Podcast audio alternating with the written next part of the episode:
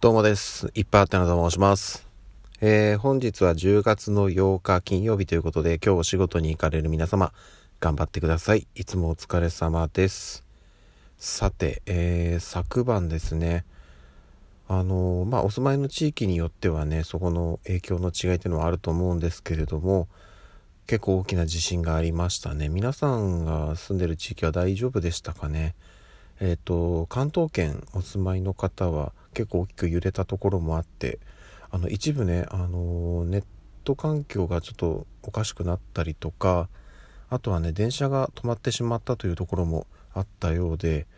私はね、まあ、あの、昨日は比較的早く帰ってきたっていうのもあって、もう家にいたんですよ。うん。あのーそれこそね9月とかはあの帰りが遅くなった時もあったのであの感じだとねもしかしたらねまだ電車の中とかあとは帰宅途中の可能性も全然あったんですけども昨日に関してはねもう家にいたのでえー、っとちょっとのんびりしてたんですよね。そしたら急に携帯があの緊急地震速報がビンビンなりなり始めまして。でうちは集合住宅で、えー、と割と回数もね上の方なので、うん、結構大きく揺れましたね。で幸いねあの揺れ方のあれもあったんですけど建物に何て言うんですかねまあちょっと口で説明するのは難しいですけどあのうち家の中に結構この高いあの棚の収納とかが何個かあるんですけど揺れのね向き的にこう物があんまり落ちてくるっていうことは幸いなくて、うん、ただねあの子供たち大丈夫かなと思って揺れがこう大きくなり始めた時にちょっとずつこう動きながら あのドアを開けてで子供たちの様子を見に行ったんですけどカーカー寝てましたね。長女次女が今あの子供部屋で寝てるんですけど2人とも全然何にも感じてなくぐっすり寝ておりました。で子供たちの部屋には幸いその棚というかあのそういう高い収納とかも一切置いてないのでそこは大丈夫かなっていうところで。でえっと我々が寝てる寝室の方ですねそっちに、まあ、妻と一番下の子がまだしっかり寝れてはなかったんですけど横になってたんですけどちょっとそっちはね高い棚とかが一部あったのでちょっと心配ではあったんですけどはい幸いねあまり物が落ちたりとかっていうことはなくうん、収まりましたね。その後も余震とかがあったのかどうかちょっと私の方では把握してないんですけども、うん、とりあえず無事に朝を迎えましたというところでございます。ねなんかねうんと地震なんでね本当にいつ来るかっていうところはわからない部分ではあるんですけど何て言うんですかね夜中とかねまあ夜あの時間帯とかに来られるとねすごい不安になりますよね。であとあの緊急地震速報も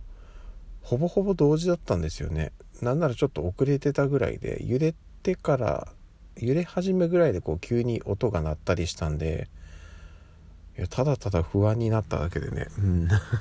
前もってね鳴ってくれればおっと思ってこう身構えたりとかね準備とかも多少できるんですけどまあそれでもねわずかなもんですけど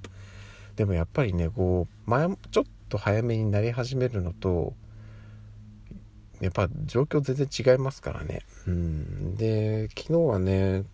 前にも何度か、まあ、もちろんありますけど大きく揺れたのはあるんですけど長さ的にはねどうなんだろうな。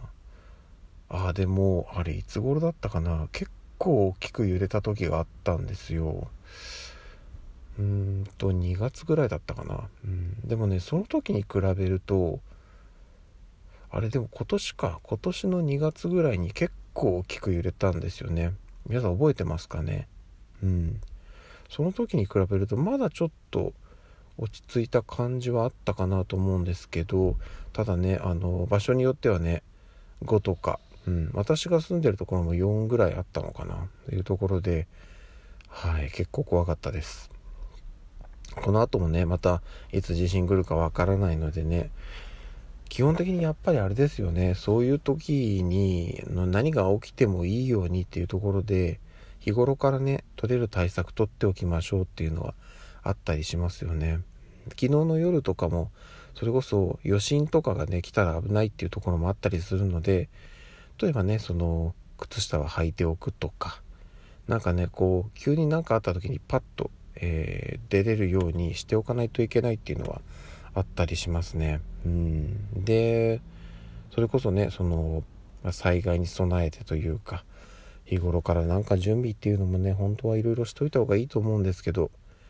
うん、その辺りが結構ねまだまだおろそかなのが我が家の現状なので少しねちょっと考えたいと思います。はい。じゃあちょっとねあそうか。今日金曜日なので、えー、今週は今日でラストとなります。明日からは土日と2日間お休みなのでとりあえずは今日一日頑張って乗り切りたいと思います。はい以上です。ということでまた夜にお会いしましょう。ではでは。